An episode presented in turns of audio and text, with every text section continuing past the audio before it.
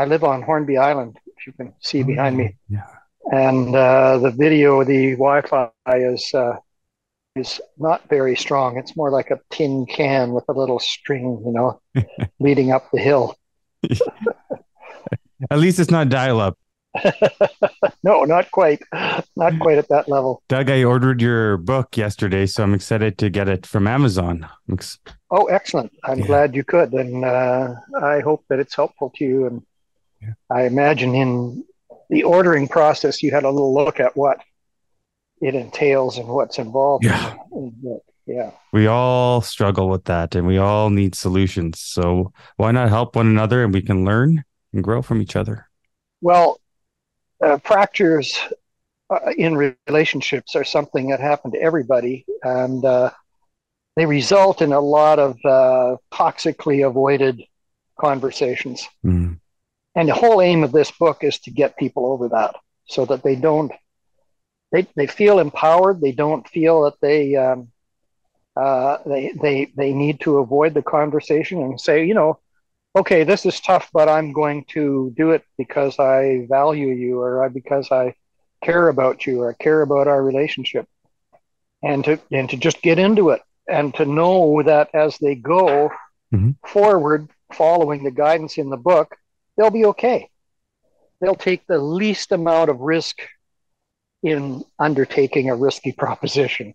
As for the listeners, Doug, you were born and raised in Edmonton. Yes. Yeah. And how did you get started in your career? Were you always somebody that thought a certain way and made a few mistakes along the way? We're only lots human. of mistakes. uh, no question about that. Uh, the uh, the course that I followed was um, when I was in uh, high school. I I saw a very fine man being interviewed, um, and it turned out that he was a lawyer, and I was so struck by his gravity and his uh, his language that I thought, oh, I I'm going to look into that. So I, I made the wrong, the, the first mistake there. Um, I decided I wanted to be a lawyer rather than I wanted to be concerned with fine men. Uh, so uh, I found out later that I really wanted the latter more. Not that the law career was bad, it wasn't bad at all. It was a lot of fun. Um, but I shifted when I was 30 to um, uh, I began the shift when I was 30 to coaching and consulting, and that's where I am now. Are you still in Mexico as well? I live in Hornby and uh, Mexico and Calgary, so Nice. we kind of go around depending on the weather. And how's it out there? Because I've heard about the fires coming through right now. It's insane. No fires here, Okay. uh, no smoke here. Uh, it's been uh, coolish, in fact. It's not as warm as it sometimes is here. It's about 25 every day, which is actually just ideal. It's, it's perfect. Not too hot, not too cold. Yeah, Yeah. nice. Yeah. And what brought you out to Hornby Island? Oh, back in um, in the day when my son was playing hockey, uh, he had a close friend in the hockey game there, and uh, in the hockey league. And the friend said, um, "You should come out to Hornby. Uh, my parents get this place every year."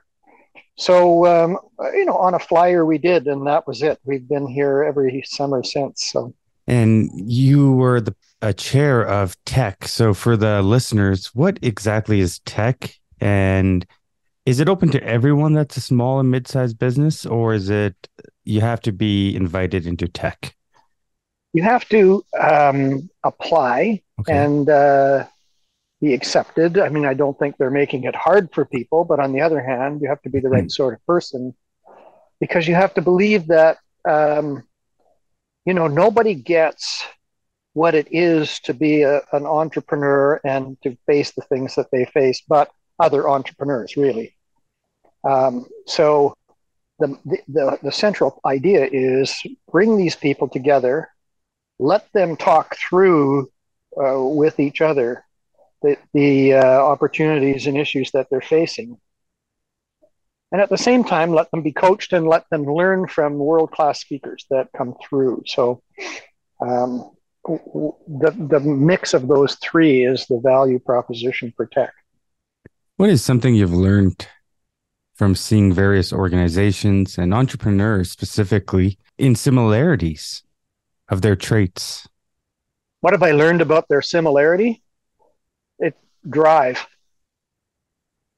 You know, they're all they're all unremit, unremitting in their quest to uh, to get somewhere with their organization. Relentless. They're relentless and they're single minded. I mean, everything that they are concerned with has to fit within the relevance of what works for this organization, what works for me as a person. So they tend to discard things that are a peripheral, they see as peripheral value to them, using their time. Oh, yes. Yes, they are. Some. Uh, some. when you look at the reasons why you created a book like Fractures, where did that idea come from? Was it an overnight thought or was it something oh, no. that had been formulating for years? Fixing fractures came for, uh, via a, a, long, slow gestation. Um, I met John Constantouris, who is the teacher of this approach, many years ago. Uh, he was a TEC speaker and a TEC chair, actually. Yeah. So um, I, I, got a chance to uh, learn from him straight up. And I said to him, Look, I want to learn how to do this. And so he said, Well, I've never taught anybody.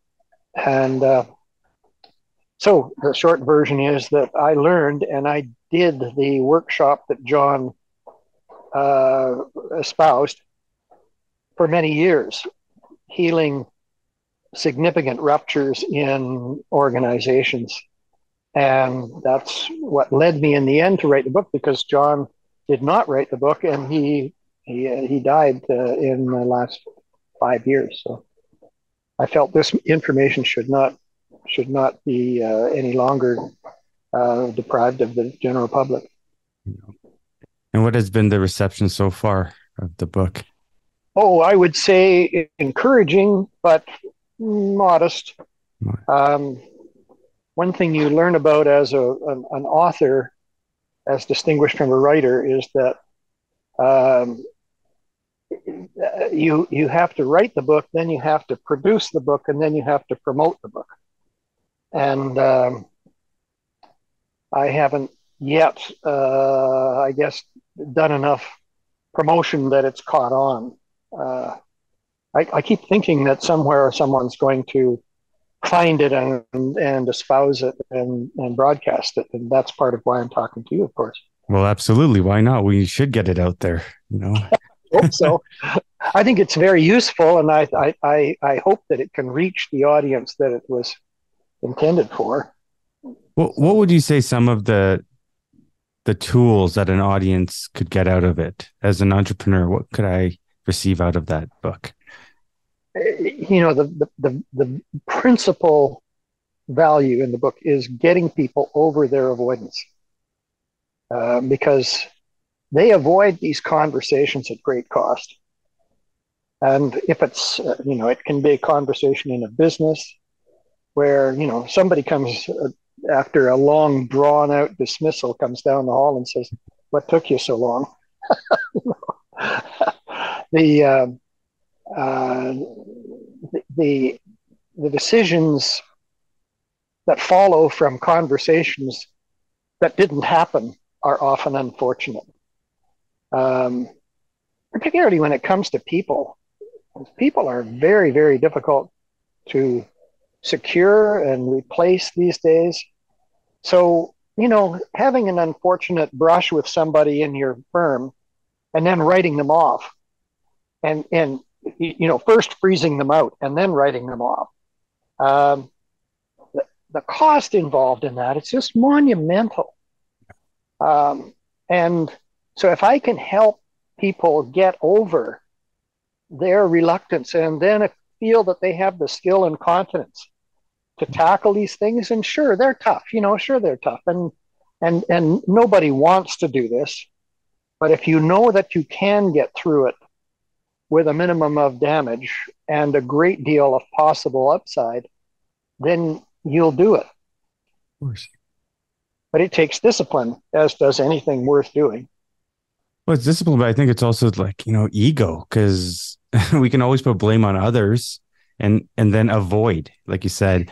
The communication is there's a lack of it. And I've been guilty of that at times where I've just left things unsaid and it'll slowly creep up on you. You almost got to deal with them and, and face them and address them. And I'm sure the other party's wondering, hey, Zach, like what said, happened? What happened? Exactly. and if they're courageous, they might, you know, broach that with you. Yeah. In that way, but they don't do it either. You know, so you end up in this stalemate, and communication collaboration goes down to zero. Um, that's why it's so important in organizations. The workshop that we used to do, John and I, uh, was centered on this. It was just this simple. Um, we went through the organization and just found out what everybody's beef with everybody else was. And we got an inventory of those, and then we would pull them together into a room uh, for a couple of days, teach them the protocol that's in the book so they knew how to go about the discussion, then call the most explosive pair up in front of the room and work that issue with them until it was completely resolved. And that's the test for this approach. The outcome is that this issue will never come up again. You, you know, I think about this. It's never the he said, she said. It, there has to be something deeper than that underlining common issues between employees, contractors, and teams, and vice versa. Yeah, or families, whatever. Yeah. You know, yeah, there is. The, the the deeper issues are issues of typically yeah. um, uh, emotion, um, identity. People are dissed. They feel they've been they've been put down at a very mm-hmm. fundamental level of their existence. But you know, the, the, the cause of the issue can stem from a whole bunch of things that we work through in the um, protocol very succinctly. Um, because what happens when most people fight is they fight in a bundle. That they don't separate out the things and keep them in compartments so that it all gets washed together. And then that makes the other person feel like they're just in a hockey net trying to deal with a hundred pucks at once, you know?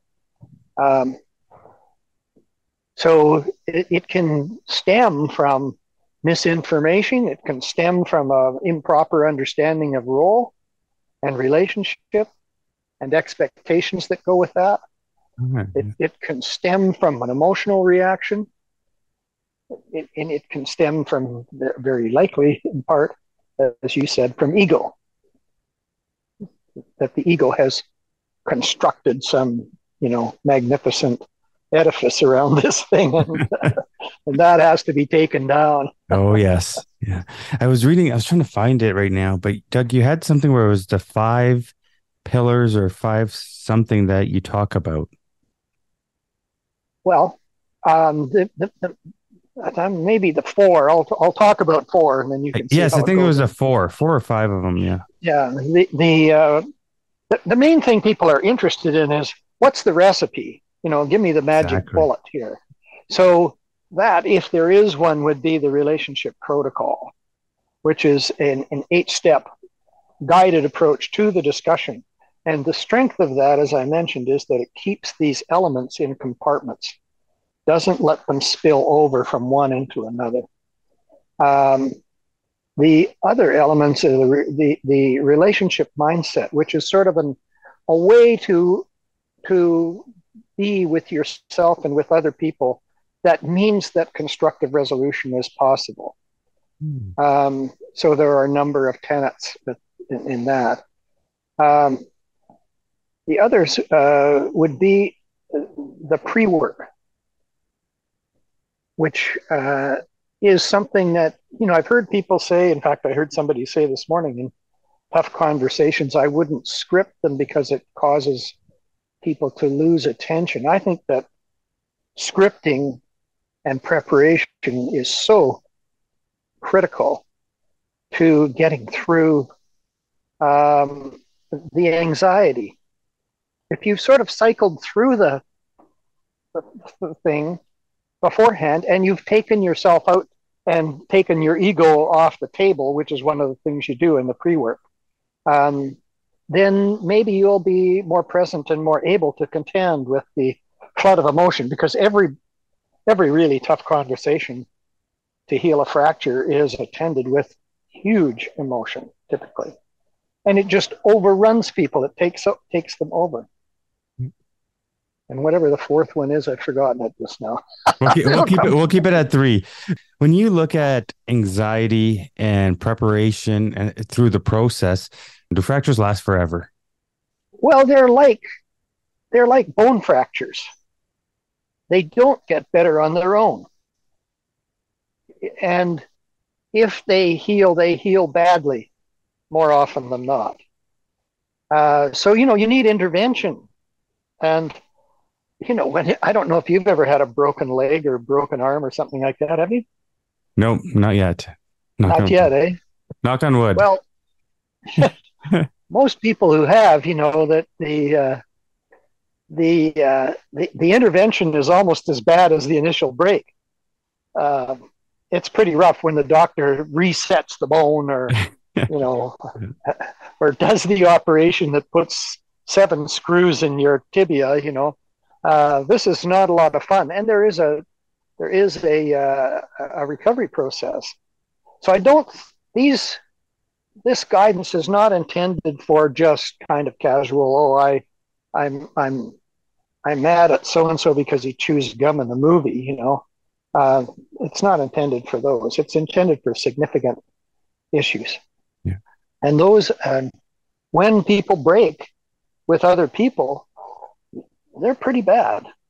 You know, and, and they don't get better by themselves. They tend to get worse left alone. Um, so I think that uh, the analogy of fractures is is a, a, good analogy that brings home the gravity of these things. Oh yeah. When you look at your life, was there moments where you had had fractures and you had oh, just oh, yeah. left them and didn't deal with them? yes, I certainly have had my share of them, and yeah. uh, and before I knew how to deal with them, I was I was much like other people. I just you know foundered, floundered. Whatever I did, I didn't do much about it, and it just resulted in alienation from people that I really cared about, or situations that I would have done much better in. So I certainly have lots of, and I think that's the thing, right? Is that people end up having an accumulation of regret about those situations that have not been addressed. Was it fear for you, Doug, when you were dealing with that? Yeah, a lot of it. Yeah, same. A lot of it was fear. Yeah, I'm. I'm. Um, why do you think I wanted to learn all this so I could overcome my own fear? it's true. yeah, we all we all should have a little more of that in our lives, is to overcome things, but just take that first step. That's that's the option we have, or live with it. Yeah, that's right. And a lot of people choose the latter, and their their quality of life is diminished on account of that. Often is not. I mean, I can't say that in every situation, but and, and and most people will justify. They'll they'll justify later and say, well, it really wasn't that good, or it really wasn't that important, or whatever they have to do to soothe themselves. Um, due to their failure to, to, to grapple with the situation. Why is it so important to mend relationships and friendships in the workplace or in your personal life? Why is that so important? Even if you were at fault or they were at fault, what does it do for the soul and the human being? Well, the first thing I would say is um, the richness of the relationship, the, the possible richness of the relationship, is never known until the relationship is tested. So if um, if you have a relationship and it seems to be valuable and pleasant and helpful and all that sort of stuff, and then you have a, a, a, a breach with uh, a breach of trust with that person. Um, you can write it off or freeze them out, as I say, and, and just say goodbye to it. Or if you go into it and carry out this discussion, you will find that on the other side of it is a much richer, much more robust relationship.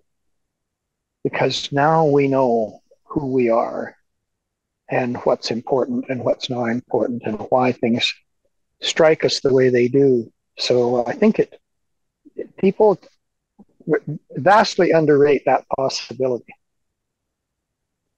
I wonder though if I applied the tools that I learned from fractures to um, a relationship that I need to mend.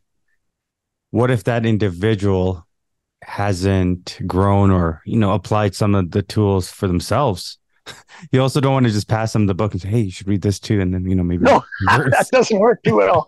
uh, the, the, the um, in the workshop, of course, we had the benefit of being able to educate both sides, um, which was a good thing because many of these situations that we were facing were real, real game breakers. Um, but I have found that I've taught this process to many people, and they have used it to great effect. So it doesn't seem to require that the other person has to play along in a particular way. I mean, uh, the, the, the conversation is a guided, shared conversation. It's not a casual, just wing it talk. So the process is one that has to be chaired by the person bringing it on. And that enables them in, in, in guiding the thing to to steer it and to avoid things that are avoid subjects that are going to take it off off course. Um, and once you've learned and practiced it best in a not so explosive situation, you get more confidence that okay, I know how to I know how to guide one of these conversations. Uh, no, it's so true. Yeah, you nailed it there. When you look back at your life, would you change anything in terms of continuing to be a lawyer? and or, or, do you feel like you you did the right thing you're you've been on the right path. Um, you shifted and you're in a happier, peaceful place. Well, uh, are there times when uh, a, a, change in in vector would have made a big difference? Uh, I mean, I met a uh, I met a, uh, a television reporter one time. We were having drinks in a hotel room with friends of his, and he said, um, "I'm thinking of uh, I'm thinking of taking a run at the at the mayor." And uh, I said, "Oh, that's nice, Ralph. You know, I hope that you do well with that." so, nice. Of course, that was that was Ralph Klein. Yes, absolutely. And uh, had I uh, been a little bit more alive to the situation, I could have uh, perhaps uh, uh, followed his star a little more closely. Oh yeah. Did you bump into him at the St. Louis or the King Eddie? Where he's no, it wasn't. Uh, it was at the, actually the Westin that we were in for that. Oh yes, at that time he was upscaling a little bit. That at, that at the time, yeah, yeah. You knew him, I take it. Oh yes, yeah, and he, his history, and he was great for our city and obviously province here. So yeah, he was a people's yeah. person, wasn't he? oh, he sure was. He was out there. oh yes, yeah, and he didn't give he voice to a few things that uh, still stick in the uh, uh, still stick in the lexicon, you know, about the Eastern bums and so forth. Yeah. Before we get going here, maybe we can talk a little bit about TEC. What is TEC? Uh, what does it stand for? And what okay. made you join that organization? Well, TEC, the, the acronym is the Executive Committee. Hmm. In the United States, they've changed that perhaps because of confusion with technology. Uh, they've changed it to Vistage. And it's a very large organization. I think it's 25,000 CEOs now, maybe more. Um, the uh, aim of it is to bring uh, peers at the kind of um, mid level presidency not the gigantic companies, not the teeny weeny companies, but mid mid mid market kinds of uh, presidents to bring them together to uh, have them um, be in a monthly meeting that is uh, protected so that the sanctity of the discussion is such that it never goes anywhere, never comes back on, on anybody. And people are very good about that. And then what we do as, as chairs is we meet individually with each member for two hours a month. And we tend to surface, they tend to tell us what's up mm.